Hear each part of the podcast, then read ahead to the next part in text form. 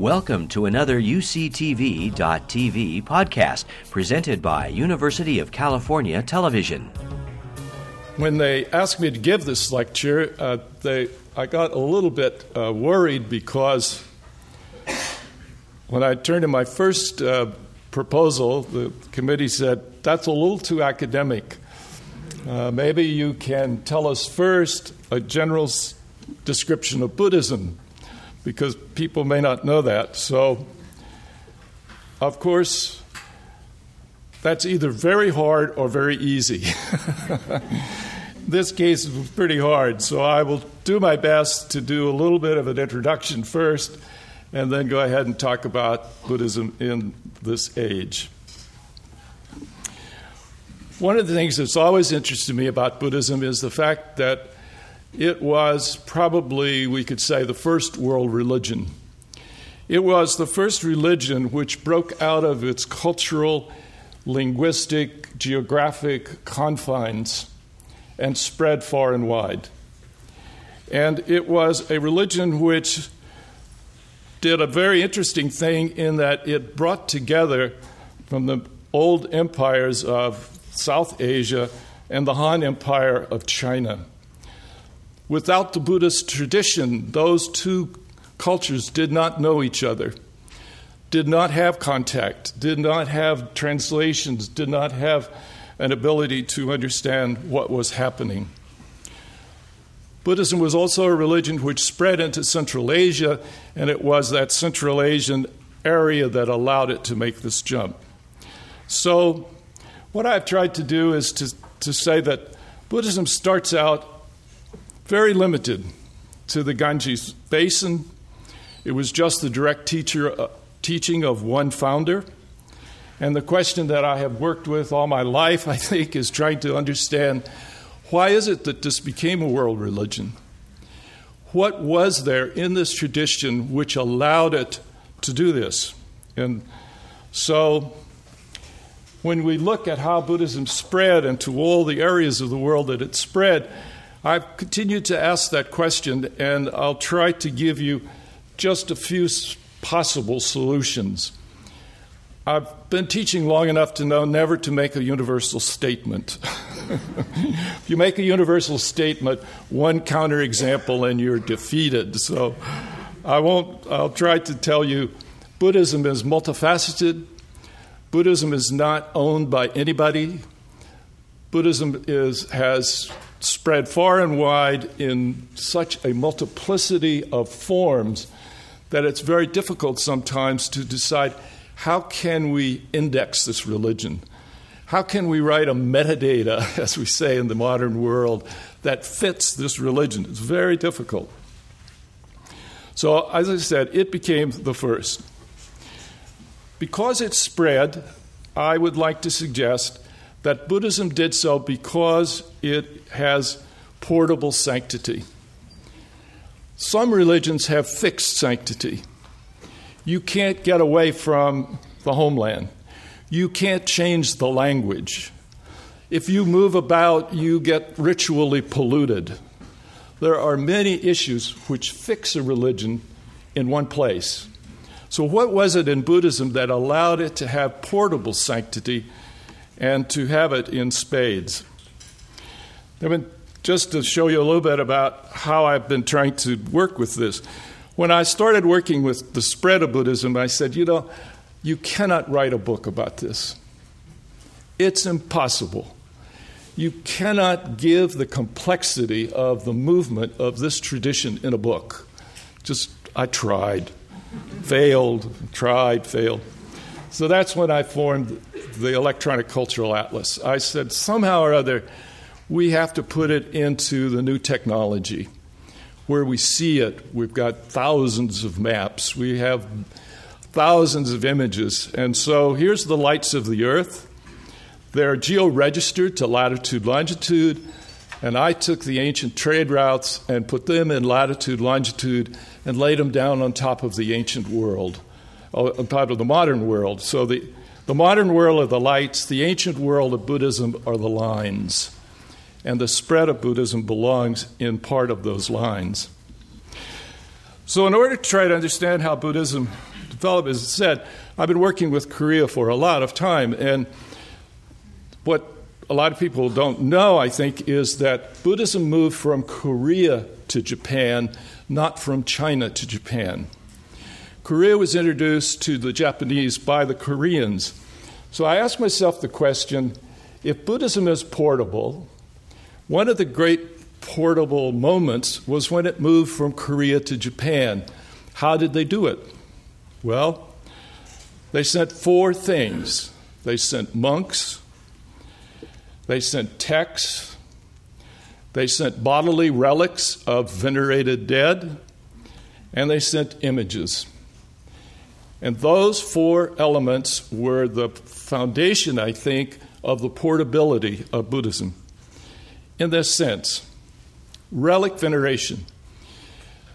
The relics of esteemed dead is a tradition which I think the Buddhists really contributed to the West. It is no surprise that the first relics of the Christians were St. Thomas from India. That's where relics come from. so the relic veneration of, of an esteemed dead who's not your relative has nothing to do with your family. That is a kind of portability because you then are going to go to some shrine where you will mix with strangers. They don't belong to your family. They come there for the same reason you do. So, relics which are produced by cremation, um, were used by the Buddhists to spread their tradition. Mostly, pollution fixes you. You worry about becoming polluted. Foreigners pollute you. Hinduism, you can't go across a big body of water if you're a priest and remain ritually pure. You go across the water, you're impure. Jain monks, you can't ride on a horse or ride on a vehicle. You cannot do that because it will ritually make you impure.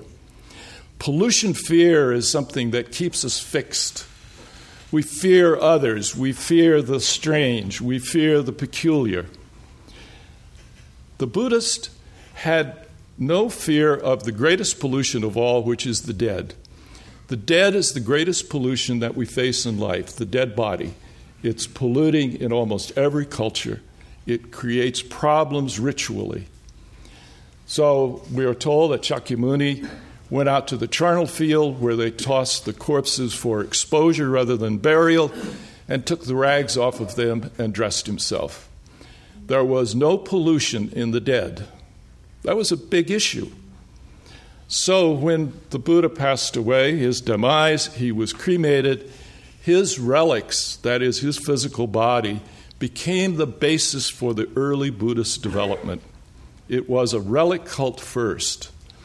And those relics were moved anywhere. And a relic carries its power with it. you don't have to have a sacred site to put a relic in. You got a relic, where you put it becomes sacred. And I think that this is uh, something which the Buddhist as I said, they made it into a religious tradition and it spread into Syria, and from there it spread into the Christian world. So the use of relics became a way for both Christianity and Buddhism to spread because you could take a relic and make a sacred site anywhere. You could go out in the middle of a desert, you could go out in the middle of a forest, you build a reliquary, you put the relic there, you got a holy site. So the cremation in Buddhism has remained very uh, significant. And if you want to trace where Buddhism existed, all you have to look for are signs of cremation. The Zoroastrians would never cremate. Cremation means that you would pollute fire. Death pollutes. You don't want to put fire because it's a basic element so that the pollution of the dead means that all you have to do in Asia is look for cremation. Where you find it, the Buddhists were there, I guarantee you. Where you don't find it, the line had been drawn. So, in a sense, East and West were separated by cremation and non cremation. So these relics, after a, like Korea, a holy monk is cremated, then what you do is you go through and look for the relics. That is, some kind of crystalline forms which remain after the body has been burned. And you count them. And the enlightenment of that person is determined by how many you find. I have a friend, his grandmother was cremated. She was a very good Buddhist, but he said, We just didn't realize how really holy she was until we counted her relics. She had more relics than any monk or nun you ever heard of. And suddenly she became much glorified in the family because of that. Today, Buddhism still remains a reliquary religion. Whether you're in Mustang, in Nepal, whether you're in Bangkok, you're going to see the spires of the reliquaries. These are all reliquaries, enormous reliquaries like this one in Kathmandu. Buddhism remains a relic cult in many ways, and the relic is extremely important. In Korea, some of the most beautiful reliquaries are in glass. You know, we talk about the Silk Road across Eurasia. Some people say we should call it the Glass Road. The Asians shipped silk toward Rome, but the Mediterranean shipped glass to Asia because the Asians could make marbles, but they couldn't blow glass. They didn't have the technology to blow glass. So this glass is made in the Mediterranean, taken but what do they use it for? They use it for relics. It is the most precious substance, and they put in it precious substances. The other thing are images. In the beginning, Buddhists didn't have images, didn't need them. They had relics. If you got relics, you got the body of the person. Why would you want an image of them? You have their power in those relics. You wouldn't have that power in an image. So people just simply didn't have, have imagery when they were so focused on the bodily relic. However, when Buddhism began to spread, it came in contact with the Bactrian Greeks, left there by Alexander and also left by the Parthians who employed Greeks to be their mercenary army. When Buddhism came in contact with the Greeks, one of the things that the Greeks gave the Buddhists was the Buddha image. Because the Greeks made portrait imagery of their kings and famous people. And they said, hey, if we're going to be Buddhist, we want portraits of the Buddha, sculptural portraits, and they began to make them. And as you can see, they are real portraits. They are, look like people. Whereas in the background, you see how an image is where a face is made that's just generic. A lot of Buddhists do not make portraiture, they make generic face. This is a face. You draw a line this way, you draw a line that way, you put in the two eyes, you put in the nose, a little bit like a child drawing a face. It's just a generic face. So the Buddhists uh, were really influenced by the Greeks in this regard. And they made wonderful portrait images of the Buddha and Bodhisattvas in the form of Greek art. Now, it's provincial art. You go to Greece and you look at the Parthenon, or you go and look at it in its stolen form in, Brit- in Britain, and it's fantastic art. This is way out there in the provinces. They're still trying to do the same art, but it's very provincial. I love it. I think it's just fantastic art in Gandhara. So the Buddhists chose for the Buddhist figure of all things the Roman toga. They did not choose a Buddhist monastic robe for the Buddha images. They made them look like Greco Roman art because that's what the Bactrian Greeks were accustomed to. So, all I'm saying is that the Buddhist and Christian worlds and the Mediterranean worlds, they've been interchanging things for a long time. Asia and we, we think of Europe and Asia. I've stopped thinking that way. We should think Eurasia. Eurasia is much more realistic. So, along the Silk Road, the Buddhists had to figure out a way to make their way through this terrain if they were going to spread. Mountains, high mountains, desert, driest on earth. Taklamakan, They say now it hasn't rained there for 800 years. The rain evaporates before it hits the ground. It's like Arizona, you know, you look up there and you see it's raining, and there's nothing on the ground, it's dry as dust. It evaporates before it hits the ground, of course. So, on that Silk Road, the Buddhist learned how to make images, and the first Buddha images were made in the image of Apollo. It was Apollo Buddha images. So we've borrowed from each other for a long time. We ought to recognize that as part of our heritage. It is our heritage. We, have, we belong to all of this. Now, images are sometimes fixed. The Black Madonna, for example, if you move a Black Madonna, usually she starts to weep. She does not want to be moved. And in fact, if you move a Black Madonna, the chances are very good that the next morning she'll be back in her place. You don't move a Black Madonna. In India, many of the images of spirit are fixed to that place because that's where the spirit lives, and the image is a house for the spirit. So that's, in one sense, true idolatry. True idolatry means that you believe that the, the deity inhabits the physical image. Those are fixed. You can't move those around. The Buddhists had portable image. You could take it anywhere. You could take the relics anywhere. So then you have monastics. Uh, this is another contribution of Buddhism to the West. Under the Buddhists, they, they developed a thing which was called a monastery in our language, with professional monks and nuns who shaved their heads, lived by rule, wore special robes, were, took vows of poverty.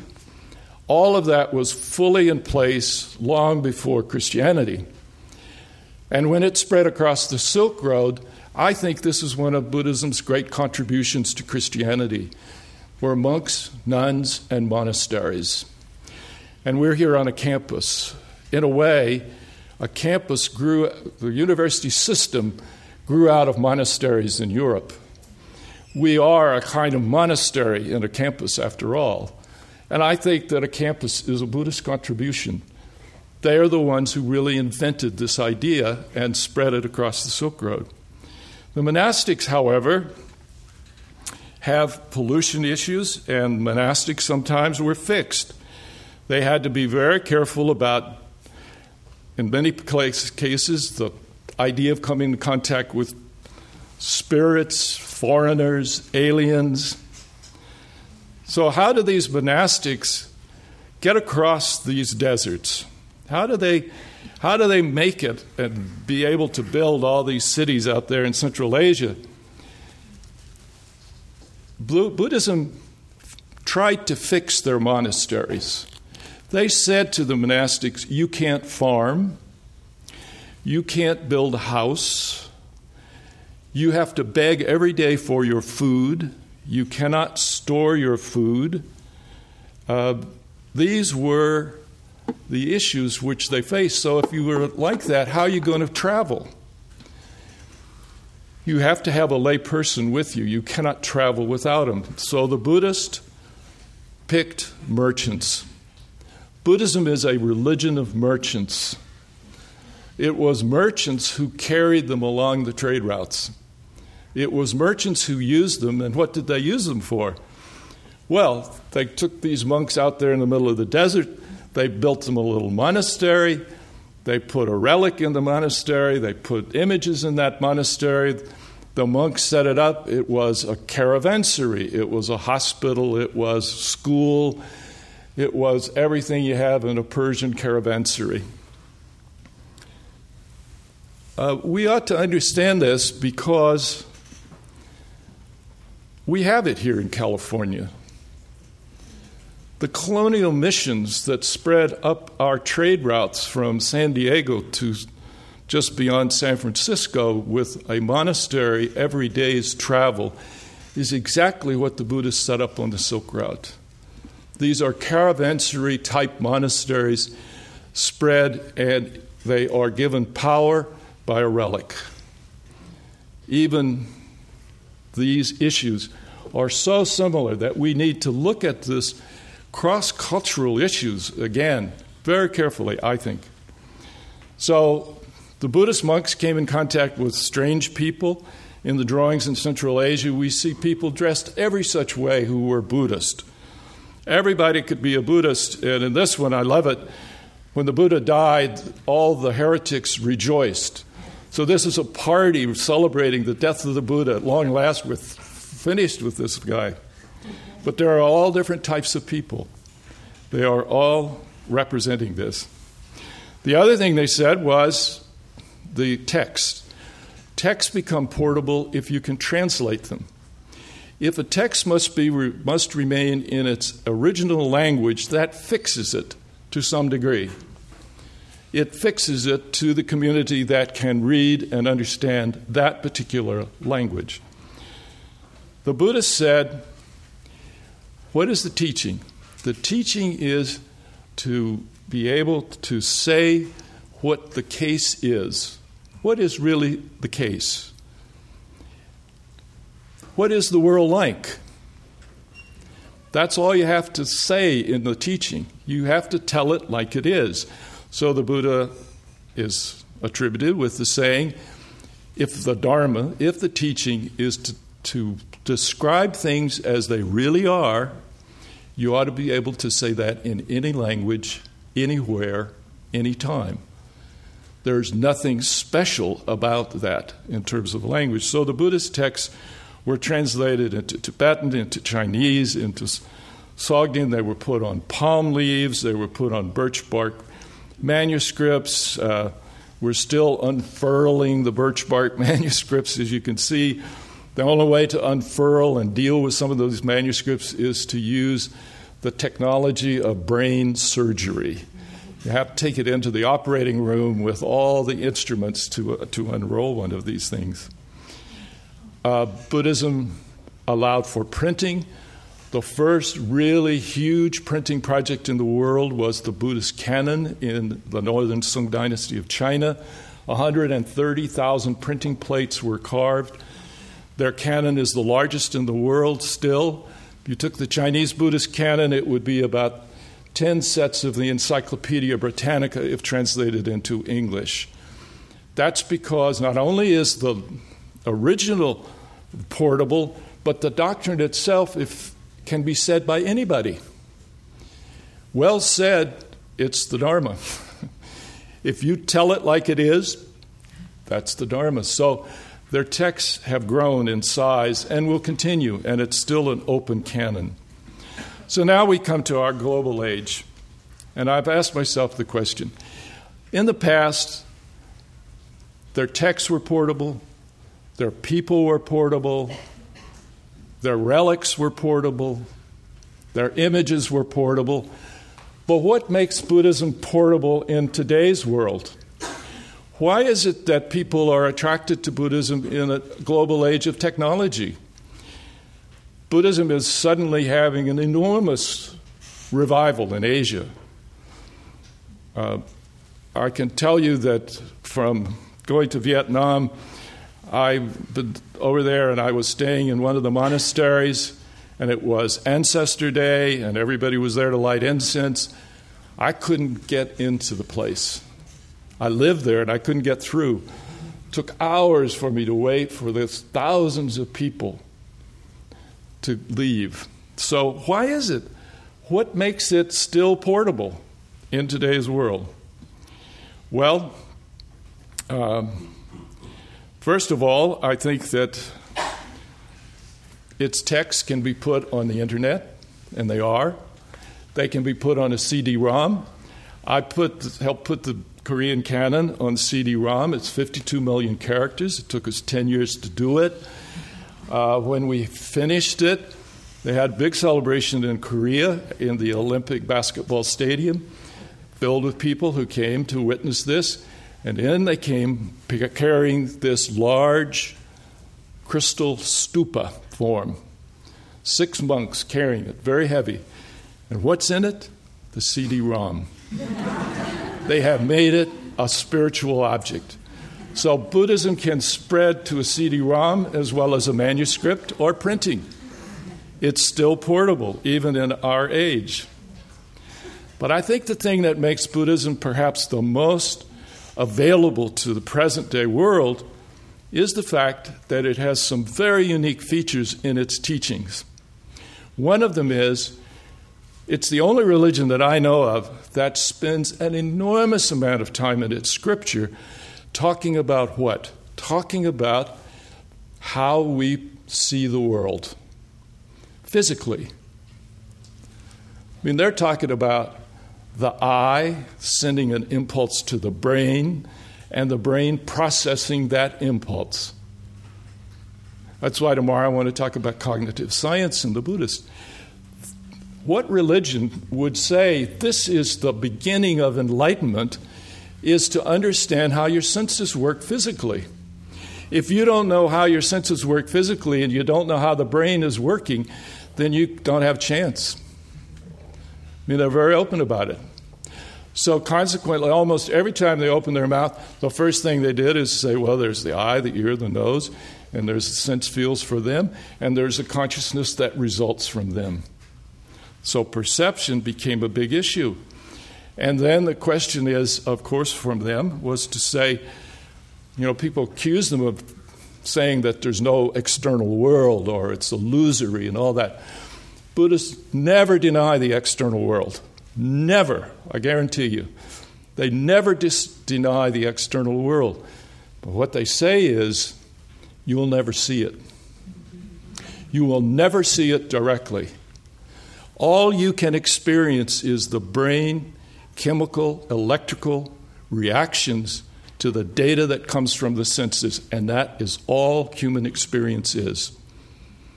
You don't have it. We don't have the ability to go beyond that. So, the illusion is not the external world. The illusion is our brain creates for us virtual reality, and it does it so well that, by golly, you really, it really looks like you're there. You know? If I didn't know better, I would think that this is a room full of people. so, this cognition process for the Buddhist was exactly what I think what cognitive science says today. You have an external, it light reflects off the eye, the eye sends an electrical impulse to the brain, the brain processes it in some way, and you have consciousness and say, I see you. Of course, I don't see you. I see that electrical impulse in here. That's the illusion. The illusion is, I see you out there. The reality, say the Buddhists, is we have to accept that I, whoever I am, see you, whoever you are, in here. Today in the world, what used to be private is now public.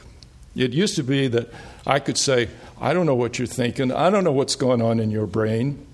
Guess what? More and more, I can know what's going on in your brain. I can hook you up to the machines. I can see the pattern of brain activity, the electricity, the flow of blood. I can see all of that.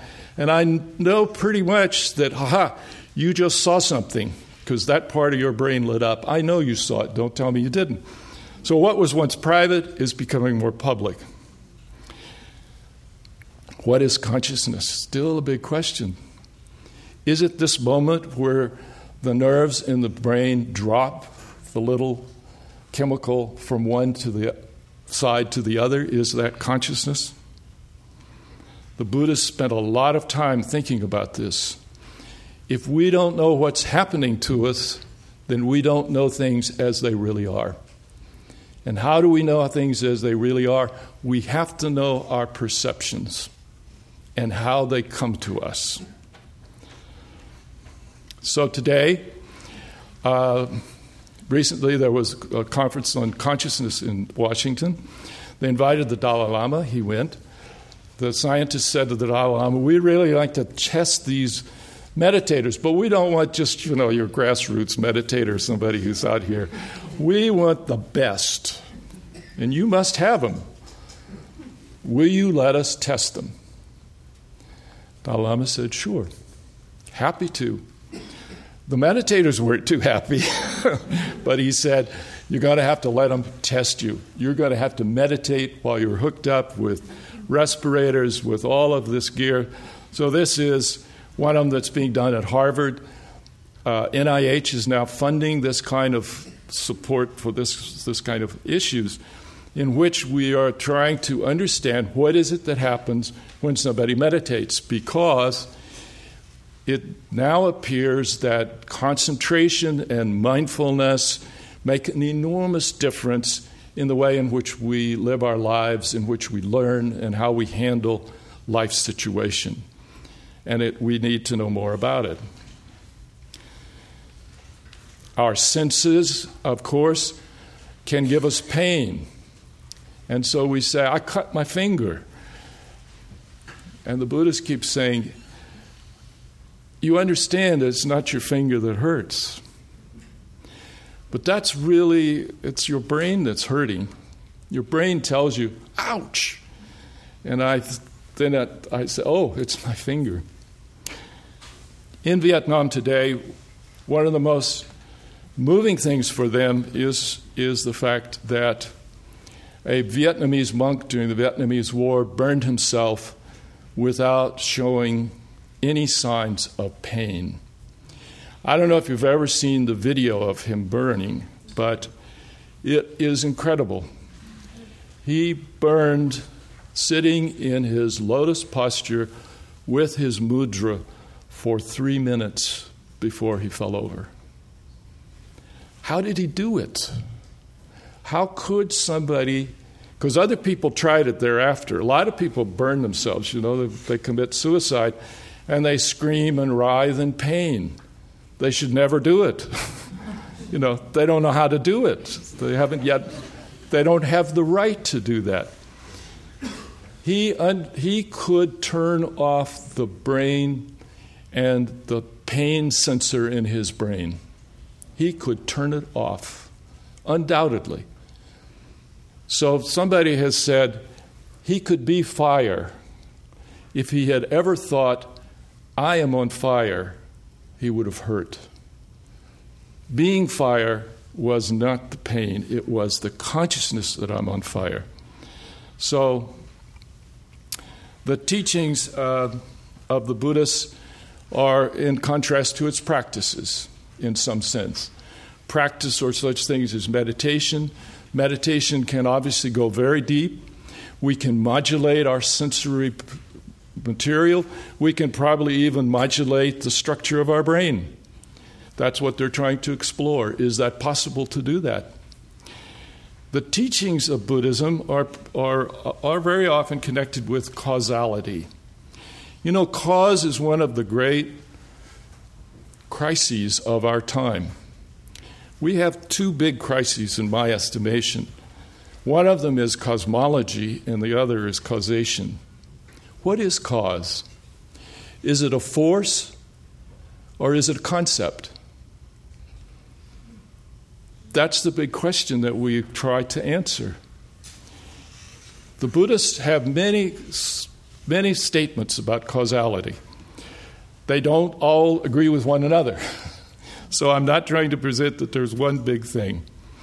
But for example, we in this country are faced with a big problem in our public school system and in our political system with the issue of first cause. What caused this world? And we've got the whole issue of evolution and intelligent design before us. It's not just a, a, religious issue, it's a big political issue, it's a cultural issue, it's a social issue. We face it in our schools, we face it in all that we do. And I decided that it's probably become the best thing I can say is that when it gets into cartoons, you know it's right in the middle of our social life. And so, intelligent design, in terms of what a lot of people now begin to look at, is to say it's really hard to get the reality of the world and its creations into the intelligent design box. It just won't fit very easily. Einstein, of course, Poor Einstein, you know, he really wanted a general theory. He really wanted to unite the quantum level with the molecular level. He said there must be a law which operates in both. How can we have laws which, di- which discohere? You move from the molecular to the quantum, and all the rules of the molecular world discohere. You move from the quantum to the molecular, and all the quantum theories discohere. He hated it. He hated it. He said, How could God do this? You've got to have, obviously, we don't understand it. He felt that you have to have a notion of God. He really did. Einstein really wanted that. But the Buddhists, in terms of their causation, say, You're never going to get it. That's what they say. I'm just a reporter here. I'm not an enlightened person, so I don't know. But the Buddhists say this they had a creation idea in India, Ishvara. Ishvara created the world. So the Buddhists said, well, that's a big thing to do. Pretty nice. Create a cosmos. But everything has a cause. And if you don't believe that, you can't talk to the Buddhists. Everything has a cause. So they said the cause of Ishvara would be greater than Ishvara himself. Let's worship the cause of Ishvara. But then there's the cause of the cause of the cause of the cause of, and you can never reach the end of it. So the Buddhist said, You will never find first cause, you will never find an uncaused effect. And that's why they are considered to be atheistic. He said, You just can't get there. And it's not worth your while to even try because you're not going to make it. They also said that causality is like a chain, it's links. And those links can cause all kinds of pain and suffering and struggle. And you can have a chain reaction accident. You know, here in California, we're always having them. And the only way to do it is you have to break the chain of causation in that sense. But that's just one of their ideas of causation, that it's a chain of events. In another way, they were like Hume. They said, You infer that if there's smoke on the mountain, there's fire there, because you've seen smoke and fire in the kitchen. So you can infer it. But of course, we know that things that stand together are not causal necessarily. You know, the rooster crows every morning before sunup. So you, would you say, aha, I've got the cause of sunrise? It's the rooster crowing because it always occurs before the sunrise. So therefore, it must cause it. Relation does not mean causality. Cause, says Pearl at UCLA, cause is the greatest mystery of our time we simply do not understand causality. And when we do, we get Simpson's paradox. Simpson's paradox is you get two things that stand together. And it's like when people said, to the joy of many of us, if men who drink red wine live longer, hooray, down to the wine shop immediately to buy red wine, right? Then somebody comes along and says, no, no, Men who drink red wine are richer, have a better diet, and better health care. That's why they live longer. It ain't the wine. In fact, people who, men who are richer, have better health care, have better diet, who don't drink wine live longer than those who do drink wine in that group. In other words, Simpson's paradox says you add a third element and you'll get the opposite result. It's like the one that uh, Pearl uses at UCLA. He said, Boys who smoke get higher grades. Boys whose mothers smoke get lower grades. You add the other element and you get a complete reversal because standing together doesn't mean a lot. So I've tried to think about Buddhist karma. Am I just a prisoner of karma? my past is affecting me and creating. So I've, I've thought, in one way, karma is like cellular automata. That is, you start out with some dots, you have a rule, the dots follow that rule, and you have all kinds of patterns that begin to emerge. And um, this is cellular automata. You can have beautiful designs that emerge because you say where you have a black one in the next line, make it white, where you have two blacks, make it two whites. You write all these rules, and a man named Wolfram, who invented the wonderful software called Mathematica, Wolfram has run cellular automata through his computers for something like 12 million times, and he comes up with swirls and tree forms, and he says the whole world is just made up of cellular automata. We have rules, the rules are being observed, they are slowly emerging. Karma is a little bit like cellular automata. You do something, and the rule says you've started something, you've set it in motion, and you'll get a result. And that result will be, you would think, predictable, wouldn't you? Cellular automata, like Rule 123, you cannot predict. Isn't that interesting? You got a rule, and you can't predict what it's going to produce for you.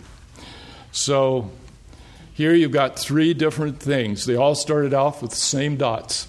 Just change the rule, and what do you get? Very great differences. So, in one way, the karmic causal relationship in Buddhism was to say, yeah, you do something and it sets in motion kind of natural laws, and certain things will result. But you can't really predict what they're going to do because it's one to many. You can't predict. The Buddhists, I think, have also said that, and this is something which we're just now beginning to deal with, they have said it's endlessness that we live in. Endlessness. And we're only beginning to understand what endlessness would really mean. If you write an algorithm for endlessness, anything is possible up to like 99.8%. That's why they talk about parallel universes. In endlessness, 50 trillion billion years of activity, the mathematical probability that you will get a repeat is very high. So when you deal with endlessness, it's another issue. You're into a different world in one way, but that's the world that we face. So the Buddhists love to use the Hall of Mirrors, they love fractals, they loved all of that complexity to say this is really what, what it's like. It's multitudinous, it's reflective, it's like endless mirrors we are dealing in a world in which we are trying to figure out what causes what. So if you get endless mirrors, which one causes which? How do you deal with causality when you've got this kind of issue? So the Buddhists came up with the idea that what we have is interactive causality. Each crystal reflects all others and is in turn reflected by them. That is, we live in a holographic world. And this world that's holographic is that we are in a situation where the Buddhists say we have multiverses. Buddhists were talking about multiverses over 2,000 years ago. We're now beginning to face it. Do we have a universe? Or do we have a multiverse? Do we just have this Big Bang universe of ours? So, one of the issues which the Buddhists have always said about endlessness is if you want to make patterns and you want to make predictions, you got to draw a box and put your data in that box. Because you can't make a true pattern unless you have all the data contained therein. You can't have a software written that isn't larger than the data. If you've got endlessness, you can never know the pattern. You never can know it. So the Buddhists um, had their cosmology, and their cosmology was this we in the West have fought with whether or not the Earth is the center of the universe, whether the sun is the center. Uh, the Big Bang and going out there to the cosmos. The Buddhists say this there are multiverses. They recognize that. They say this is just one. This universe is contained inside another one. And it's so big we'll never see it. We'll never even know it's there. We're like an atom and a grain of sand on the beach of that bigger universe which encapsulates us. And there's one that encapsulates it, and one that encapsulates it. And so, when you say large and small, what do you mean? Large with regard to all of it? Am I large in terms of this little ant on the floor? What is large? What is small? These are all relative terms. They're just convention. We just have to have something to live with. So the Buddhists say, yes, you can do that. But you have to understand that we live in a continuum that we do not know where to cut off and draw a pattern from it. Now, does that leave us, Buddhists, in a situation which a lot of people feel our modern age of cosmology and causality is leading us? where we will have only relativity, we will have no way to, to determine our ethics and morals, we'll have no way to decide how to live because we have done away with any idea of centrality. We have put ourselves in this situation of a continuum that's endless. And I think that Buddhism is portable in the modern world because it says, first of all, We've lived for over 2,000 years without any idea of a first cause, and we've had ethics, we've had morals, we've lived a good life, we've enjoyed it. We've had the idea that we are just in a continuum of multiverses, but we've had morals, we've had ethics, we've had a good life.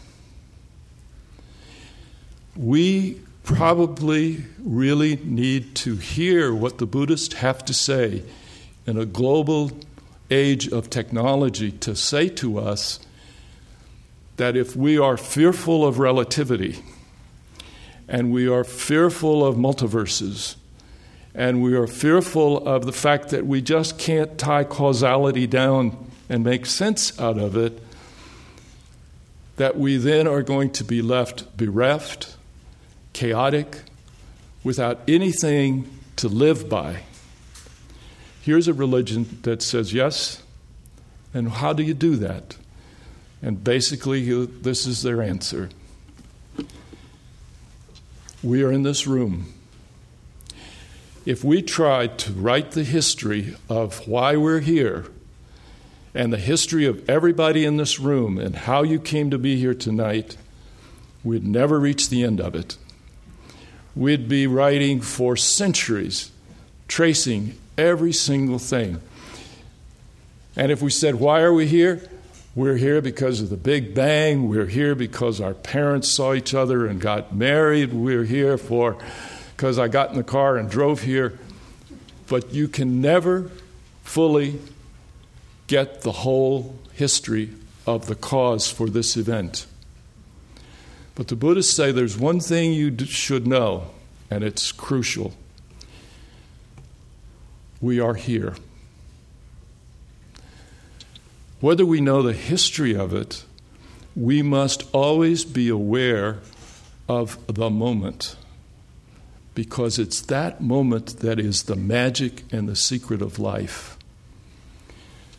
This moment is sufficient Whatever caused us to be here, it happened.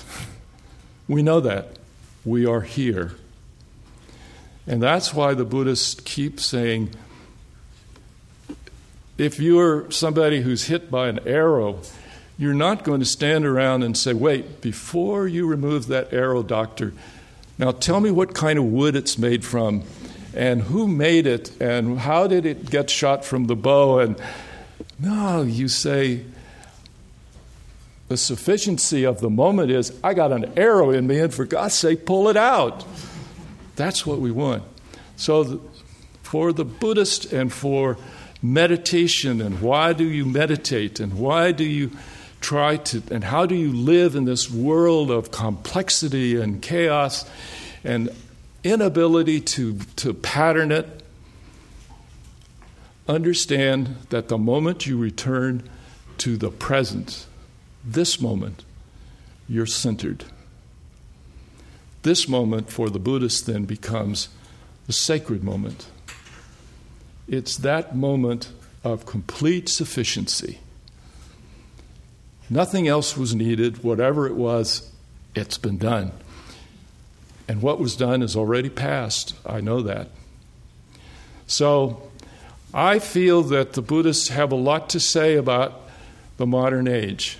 I think they have a lot to say in our age of technology. I think they have a lot to say in terms of how to handle this complexity in which we live.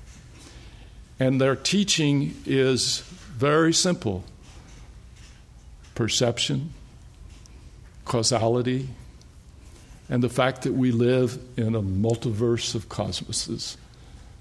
That's our state, but so is this one. So thank you.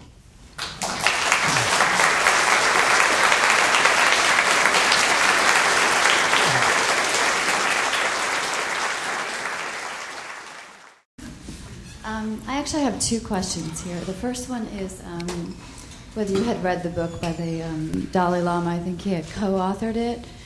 Um, I think it's called "The Universe in a Single Atom," which kind of blends mm-hmm. a lot of these science, um, yeah. the discoveries in science over the last hundred years, with Buddhist thought, specifically with the nature of reality, emptiness, etc. And my second question is, um, I think it's a wonderful gift all the work that you've done. I, I didn't know who you was who you were before I came here, but um, in terms of putting Buddhist scripture um, into a form that is accessible, my question then is, um,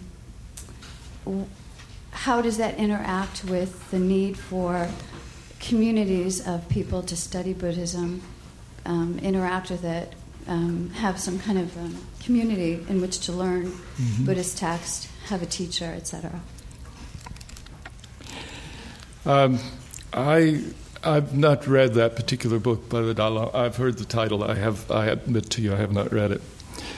Um, but I'm sure probably it said some of the things similar to what I said tonight. With regard to the to the role of digital work, in 1988, I was sitting on my deck. I, I live at the beach up in Northern California. I was sitting on my deck and enjoying life. And then the thought came to me my karma is to be born in the digital age. That's my karma, and that's your karma. It's all of our karma. And I suddenly said to myself, I don't want to miss it. This is, this is a turning point in human history. This is equal to the invention of writing, the invention of printing, the invention of paper, and this is it. And I had an experience. Um, I helped a project where we put into the internet uh, historical maps of Japan. And We'd had that collection, 400 year old maps, really paintings from Japan at Berkeley for 50 years.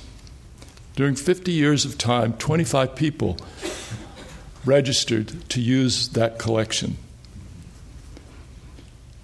When we put it on the internet, um, it helped that the New York Times made it a front page story, but when we put it in the internet, we had 27,000 hits in the first 24 hours. And since then, we have had over 2 million hits. Nobody can stay outside of this media. This, if Buddhism is to be a portable religion in our time, it's got to be there. And it is. The Buddhists are ahead of almost everybody else in many ways. If you go in and you put in Zen, you'll get more hits than you'll get if you put in church. it's amazing, isn't it? So I, I firmly want to sh- allow people to have access. Uh, the, we put our material online. I insist that everything I do is made free. I do not believe in putting barriers between ourselves and what's in the internet. I have decided that as a professor, I have been paid to do my research by the people of California and from my federal grants from the people of the United States. And I firmly believe that everything I produce, as well as everything that every other professor produces under such circumstances, should be made free without intellectual property copyright and made available to the world. I feel that very strongly. You've been listening to a podcast by University of California Television. For more information about this program or UCTV, visit us online at uctv.tv.